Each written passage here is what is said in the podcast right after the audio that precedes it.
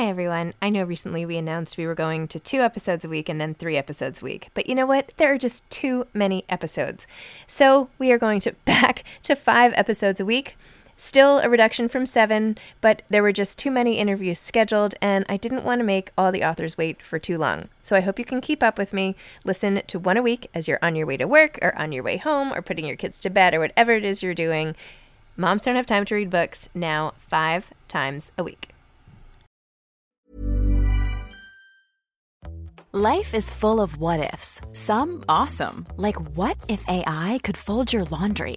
And some, well, less awesome. Like what if you have unexpected medical costs? United Healthcare can help get you covered with Health Protector Guard fixed indemnity insurance plans. They supplement your primary plan to help you manage out of pocket costs. No deductibles, no enrollment periods, and especially no more what ifs. Visit uh1.com to find the Health Protector Guard plan for you. I'm Sandra, and I'm just the professional your small business was looking for. But you didn't hire me because you didn't use LinkedIn jobs. LinkedIn has professionals you can't find anywhere else, including those who aren't actively looking for a new job but might be open to the perfect role, like me. In a given month, over 70% of LinkedIn users don't visit other leading job sites. So if you're not looking on LinkedIn, you'll miss out on great candidates like Sandra. Start hiring professionals like a professional. Post your free job on linkedin.com/people today. Why don't more infant formula companies use organic, grass fed whole milk instead of skim? Why don't more infant formula companies use the latest breast milk science? Why don't more infant formula companies run their own clinical trials? Why don't more infant formula companies use more of the proteins found in breast milk? Why don't more infant formula companies have their own factories instead of outsourcing their manufacturing? We wondered the same thing. So we made ByHeart, a better formula for formula. Learn more at byheart.com.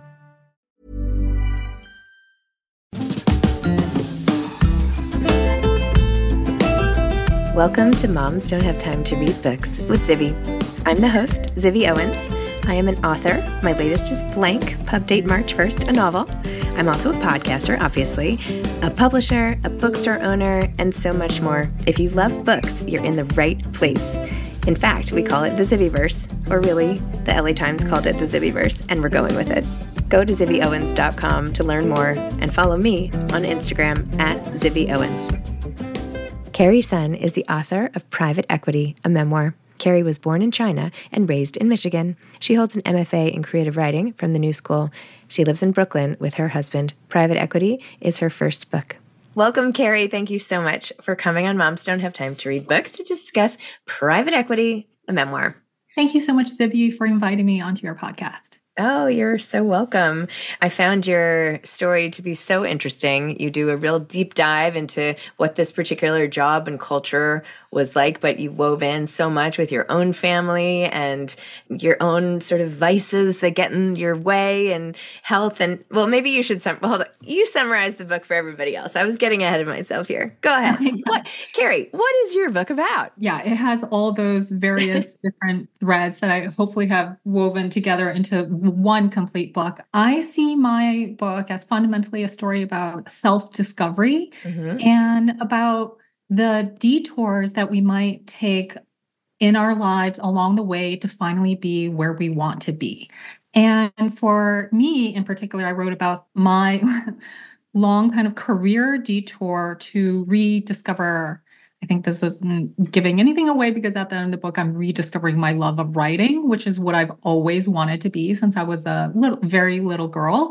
And in that sense, which is it's especially meaningful and special to me that I'm speaking to you about this journey because as I've read from your background, you also went to business school. You know, I was at Wharton, I ended up dropping out, but it's it was all in service of trying to discover who I wanted to be. And it took me decades actually to rediscover my love of writing. And so, but before I get there, the book is primarily about my journey on this on this detour, which I was living in Michigan at the time and I was in a relationship that I wasn't sure that I wanted to be in. And I was looking for, I was feeling very adrift and lost. And I was just looking for a way out of that. I was in college, I had majored in math and finance. And I never really had the time to take classes in, for example, writing, literature that I, I really wanted to take. I just didn't have room in my schedule to take it. So after I dropped out of business school, I ended up taking classes in the humanities that I loved, like philosophy, English literature, writing, creative writing. And I just, I fell in love with it. It was a way for me to find myself. I just, I wanted the time and space to discover myself because I had been on this path of like go go go because of my childhood, my immigrant parental background as well as, you know, my college years. And so but I don't come from money or means, so I really needed time and space and a way to afford my life to be able to discover myself. And so financial independence and stability has always been really important to me. And so I needed a I needed a day job and a recruiter on LinkedIn reached out to me with this opportunity. He described it as a once in a lifetime opportunity to work as the sole assistant to this major person in finance. And I jumped at that opportunity. I thought this was going to be a perfect path for me because it allowed me to kind of separate compartmentalize my day job and then hopefully my what i would do in my free time it also gave me a way to kind of escape a relationship that i felt was really controlling and so i was able to leave that relationship behind in michigan move to a new city new york where dreams are made of and where you know like so many as i like look out the window at like garbage trucks and you oh, know oh, yeah. sirens and you know yeah. i'm like dreams are made up. It's like a disaster outside. But anyway, let's okay. go with it. Let's yeah. go with it anyway. totally. And, you know, part of my story is having that uh, hope and perfect illusion of what this like life in New York would be like. And I felt so free and I, you know, could be this young person. I thought I was living a like just I felt so free to be able to take advantage of this opportunity. But even like you say, the, the garbage trucks and you know, the, the smelly trash, you know, in New York during the summer on, on the sidewalks, there's kind of a gritty side to all of this glamour.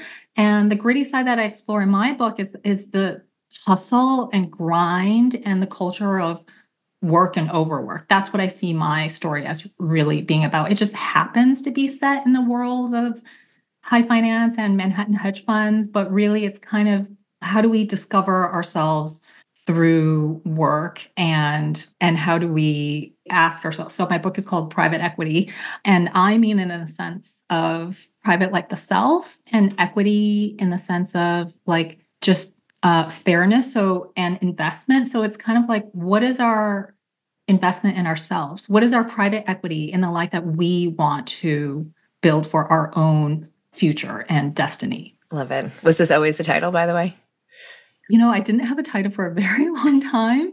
Precisely, exactly as you noticed, my book has so many different strands, and I just mm-hmm. wasn't sure exactly how to sum up up entirely. But then, you know, my publishing team and I, you know, threw around so many titles, and when we thought of this, it was just like so perfect because mm-hmm. it kind of it captured that world, but also it means so much more. You know. Yep. yep.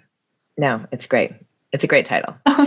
it's a great cover. I mean, the whole thing. Well so I think, well, if you'd like my opinion on what you're, the thing that I think it's like a coming of age through work, and I think it's a, um, I think it's one of those cautionary tales where we see you physically bearing the brunt of the emotional effects of the lack of balance in your life. So, you know, your ankle, and how is your ankle, by the way? That sounded horrific when you oh. finally got that diagnosis. I was like, oh my gosh. Like I knew she hurt her ankle, but geez, it's like ligaments and this and that. And I was like, there are like five different things going on with your ankle. Are you okay? Yeah. Can you walk? I I can walk. I am able to, I, you know, after that, I kind of just stopped running for various reasons. I love to go on walks, so that's okay. Mm-hmm. I still have the skin scars um, from that first treadmill fall. Oh they're, they're very deep. And yes, my body is actually physically bearing the brunt of my inability to balance these extremes, right? So I, I think what I'm seeing among my friends, and I think most America, like it's not that we don't want to work hard. I know everyone I know really wants to work hard and they just want their work to both mean something and to be able to integrate wholly into this life that they want to build, you know? And. I, I think many of us struggle with how easy it is for work to end up just taking over our lives and consuming everything. And I don't struggle with that at all. like, I, I have such a good balance. Actually, what I was thinking as you were just talking, not only was like was your life not in balance? You literally like you fell twice essentially. You slipped and then you fell. It literally was off balance. Like it is it was like you were off the axis of of the world. And by the way that happened to me and i fell off i fell off a step mill when my life was out of control also. And i have a scar that's like you know two inches long on my right I, I feel like I shouldn't say this. Like now, someone can impersonate me or something. Do you know about Zibby's secret scar on her front front right? You know, cat, uh, I can't even remember the name of my leg. The bottom part of the leg. Anyway, whatever. It does shin? There it is. Shin.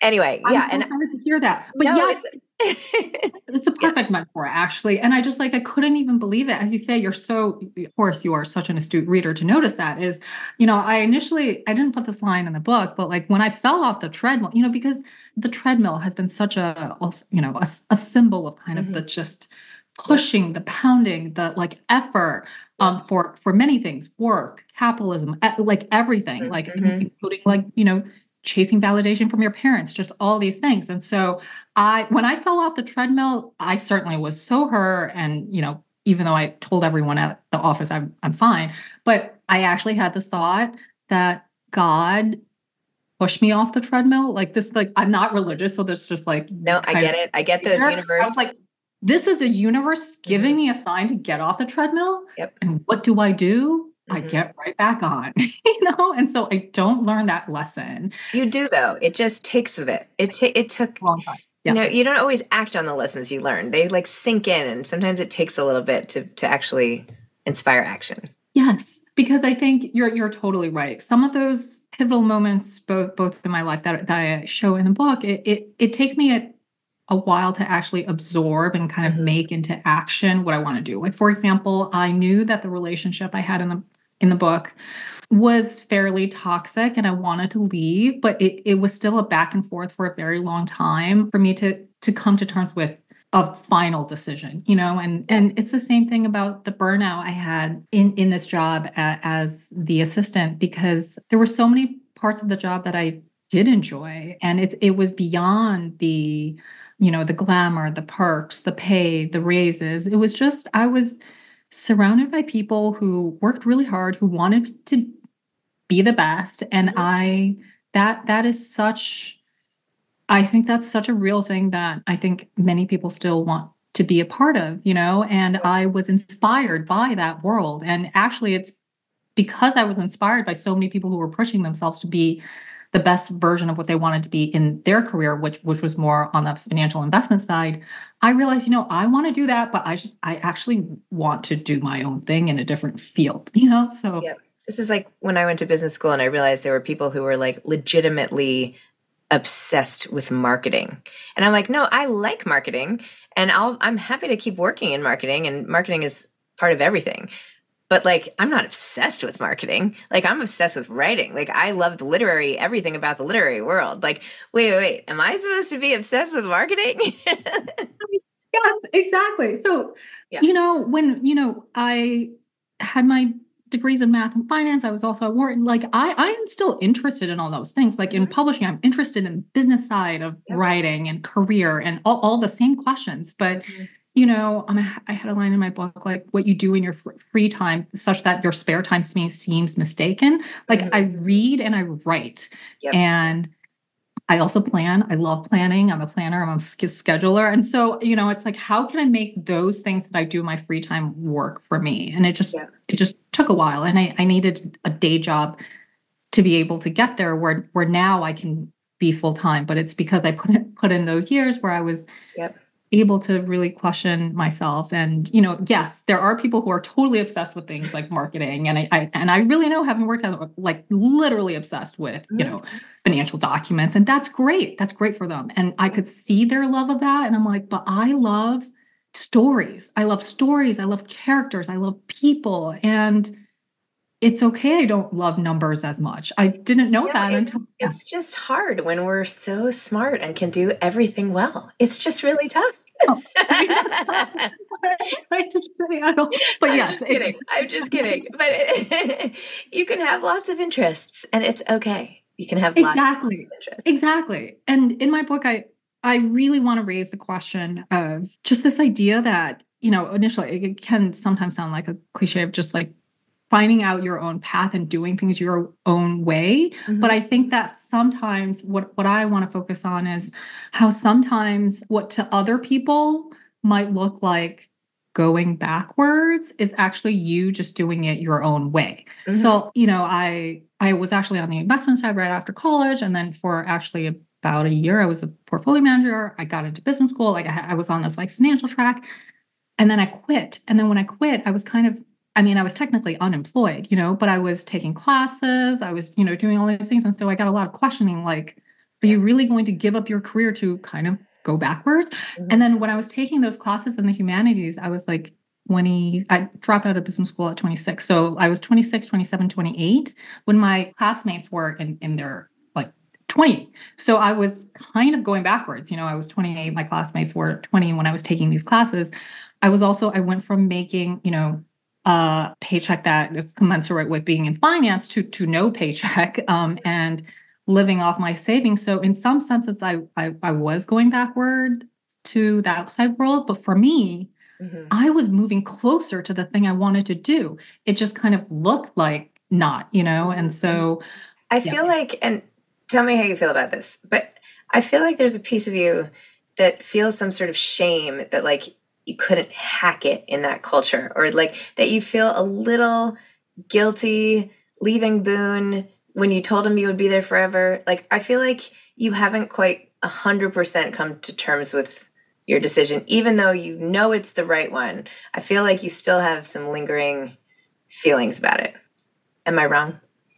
My lingering feelings are that this is, I think, my just talking about me in particular because you brought it like I think I will always love work and there's always a little part of me that still wants to do it all. And I know that's sort of a kind of myth that uh certain especially women of a certain generation I, I feel like mine millennial but also one generation above me and below like we kind of want to have it all, you know, and it's very difficult to, for someone who wants to work really hard to, to be able to give that up, that dream fully. And I, I probably work more being a freelance writer now than I actually did at my former job. But the difference is, I think the main difference is that I get to have time control over my day. And so that gives me a feeling of agency that I was never able to cultivate mm-hmm. in the role that I, I was in previously. Hiring for your small business? If you're not looking for professionals on LinkedIn, you're looking in the wrong place. That's like looking for your car keys in a fish tank. LinkedIn helps you hire professionals you can't find anywhere else, even those who aren't actively searching for a new job but might be open to the perfect role. In a given month, over 70% of LinkedIn users don't even visit other leading job sites. So start looking in the right place. With LinkedIn, you can hire professionals like a professional. Post your free job on linkedin.com slash people today. Hey there, it's Michelle Norris. I'm host of a podcast called Your Mama's Kitchen. When I travel, I'm usually looking for a way to find a taste of home when I'm not at home. And one of the things I love to do when I am at home is entertain. And Airbnb allows me to do that. When I was in California recently, I rented a house that had a great kitchen. And when we were sitting around the table, we're all thinking, we're in someone else's house. Someone could be in all of our homes as well. If you have a home, but you're not always at home, you have an Airbnb. Your home might be worth more than you think. Find out how much at airbnb.com/slash host. This message comes from BOF sponsor eBay. You'll know real when you get it. It'll say eBay Authenticity Guarantee. And you'll feel it. Maybe it's a head turning handbag, a watch that says it all jewelry that makes you look like the gem, or sneakers and streetwear so fresh every step feels fly. eBay gets it. So look for the blue check mark next to that thing you love and be confident that every inch, stitch, sole, and logo is checked by experts. With eBay Authenticity Guarantee, you can trust that feeling of real is always in reach. Ensure your next purchase is the real deal. Visit eBay.com for terms. Well, and I, I'm curious why you saved this piece of your story for the very, very end. But you do have a situation, and I don't know if you, I should not say it because it comes so late, but in college where there was a, a moment where you were not in control and then you were not believed and the impact of that and sort of what does that signal to you when like i don't know like where does that take your path forward when you've gone through something like that? That's a, a great question. And i i think yes it comes late in the book but i'll, I'll just mention because i i, I think it w- will just be out there is that i was yes. sexually assaulted my first semester in in college. And just i really believe in such a traumatic moment there is not one right way to respond or interpret it. And for me while the assault was extremely bad. The institutional response for me was much much much worse. Mm-hmm. and ultimately i decided you know this is in 2000 all of 2003 i decided to which is i just mentioned that because it was well before me too. Mm-hmm. i you know really felt solo and that this is my first semester of college. I'm 18 and i decided to go forward with filing a title ix report because i really felt it was the right thing to do. I knew i was up against a lot just like me versus the institution but nevertheless I, I want to try to be heard even though ultimately i was not heard and I that experience was so traumatizing that I didn't realize the trauma at the mm-hmm. time. Mm-hmm. I just told myself I would never ever spend one additional second thinking about it because because of that experience, I received incompletes. I really felt like it really just ruined my college experience that I would I worked so hard to get into. My parents like really sacrificed so much to pay for and it just was really kind of ruined in the you know first couple months at college. And so I was determined to not let that experience both define who I am and also influence the rest of my career. And so I was, I, I considered dropping out of college, or certainly MIT, but I was like, why should I have to be the person to drop out and change my life when someone else committed this what I believe is is a crime. And so I was determined to finish my degree and not let that just kind of ruin my career. And so instead, instead of having that experience slow me down, I really tried to speed up. And I graduated MIT in three years. And, you know, everyone used to say to me, like, oh, you must be so smart. You must be so ambitious. And it's like, well, no, I was just trying to get out of hell. I was trying to escape this hell situation at school in which, you know, socially was very difficult because both men and women judged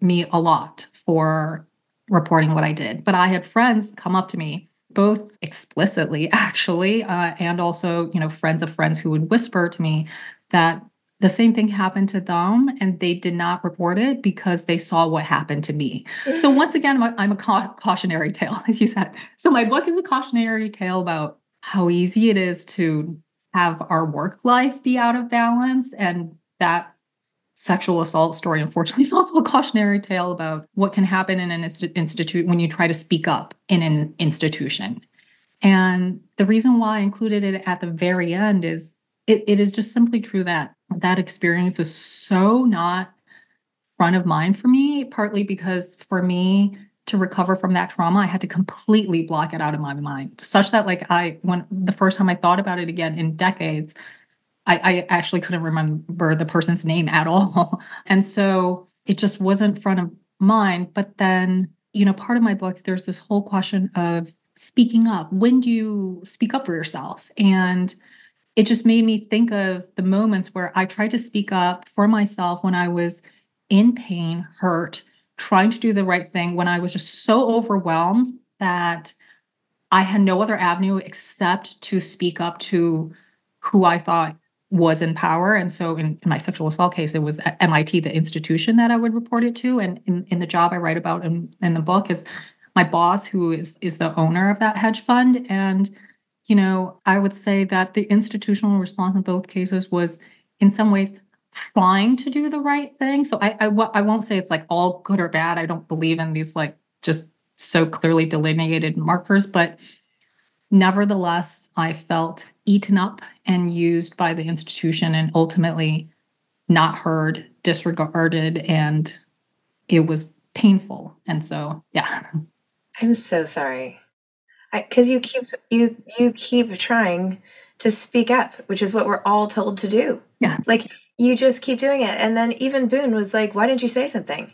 and you show us the many times that you say something and you're and we're like well what on earth what is he talking about yes why is nobody hearing you it's like yeah. it must make you feel like you're going crazy like honestly yes i actually felt i i had so much another cautionary tale moment and i hope you know other readers might um, sense is just the the cycle of self blame. I blame myself so much for not being able to cut it. For like maybe I should have spoken up more, and it's like no, actually, I spoke up in many different instances, both in terms of small situations and large. Like mm-hmm. the example we were talking about at MIT, I, re- I reported that to my superiors, which are my resident advisors, within the hour, within the hour. And that was a not, not enough speaking up, as it were.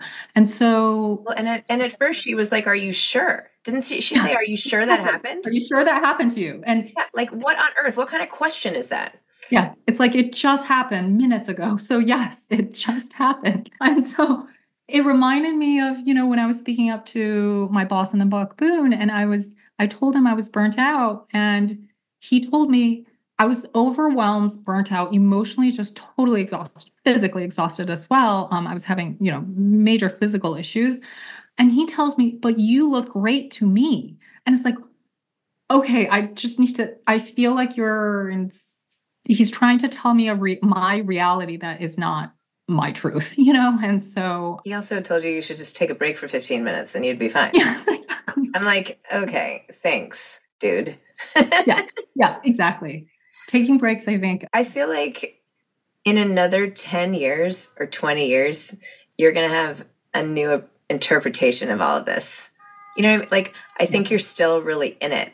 And I think I'm hoping for you that writing this book and the people reading it and the responses and like the ability to examine it all is it will hopefully make you feel more at peace because you've really had a lot of stuff happen to you you know and i don't know maybe you got to get like a great therapist or something that's not just oh, like yeah. i still see the same therapist i had in the book i see okay, her okay. like every week i it's it's not that there's anything wrong like just you've had stuff happen to you that uh, that you have to reconcile. Not to mention the very strong opinions of your parents, who obviously love you very much, but have their own set of stuff. I just feel like I hope you. Uh, I hope you have, and I know you have a good friend who you read about in the book a lot. I just like left the book feeling like, gosh, I hope that she has somebody who. And I guess you're married now. Is that right? You're married. Yeah. So yeah. I'm hoping that that's all great and you have somebody you feel like you can talk to and like, you know, because not that there's anything wrong. You didn't do anything wrong. It's just like, that was a lot. It was just a lot. That's a lot. all. Thank you so much for saying that, um, Zibby, because it is and was a lot. Like both my therapist and friends tell me it's like, you know, 10 years of things happening in two years that I wrote about in the book. And so it does take a while to unpack the meaning of all that and really come to terms. And also, when I was researching the book, just severe burnout, which is how I, I would ca- categorize what what I was experiencing. My therapist literally said, "Your job is killing you." Yeah. That itself can have traumatic scars, and mm-hmm. coming out of it is is, is it is a version of post traumatic stress, and so it does take a very long time to yep. overcome the both psychological and physical scars of that period, which I actually have on my knees, you know, as you notice. So, yeah. Not to mention like all the eating stuff, which we don't even have time to oh, get into, but like, you know, we could have a whole separate podcast just on that, you know? Oh, um, yeah. But, yeah. you know, it's just, it all speaks to your very human and understandable need for control in all of these situations that were out of your control. And the best way, of course, is writing a book about it. So there you go. It is. writing is really, you know, for me, it wasn't so much, it wasn't therapeutic or cathartic in the sense that, like, when I was doing it, it felt healing. When I was do- doing it, it felt it absolutely completely painful. And mm-hmm. I also had to, I think many writers go through a version of this, and especially those who write memoirs, confront a past version of themselves that maybe they feel that either they're not ready to confront yet or ha- have awkward feelings about. And so, you know, I had a lot of those. And so the the point is just to the more I had those feelings, the more I said, okay, this is where I need to go and mm-hmm. question why I feel this sense. And so I I tried to put all all those feelings onto the page. Check plus. um, all right. Well, Carrie, thank you so much. Thank you for coming on. I hope to continue this conversation some other way. I feel like we're just scratching the surface. Okay. Absolutely. Thank you so much, Zibby, for All right. Good luck with launch and everything. Okay. Thank you so much. Bye. Bye. Thanks for listening to this episode of Moms Don't Have Time to Read Books. Don't forget to follow me on Instagram at Zibby Owens and at Moms Don't Have Time to Read Books. Also, sign up for my newsletter at zibbyowens.com and sign up for my virtual book club and meet lots of authors on Zoom every other week. Thanks so much to Steve and Ryan at Texture Sound for the sound editing. And thank you to Morning Moon Productions for providing this fantastic intro and outro music.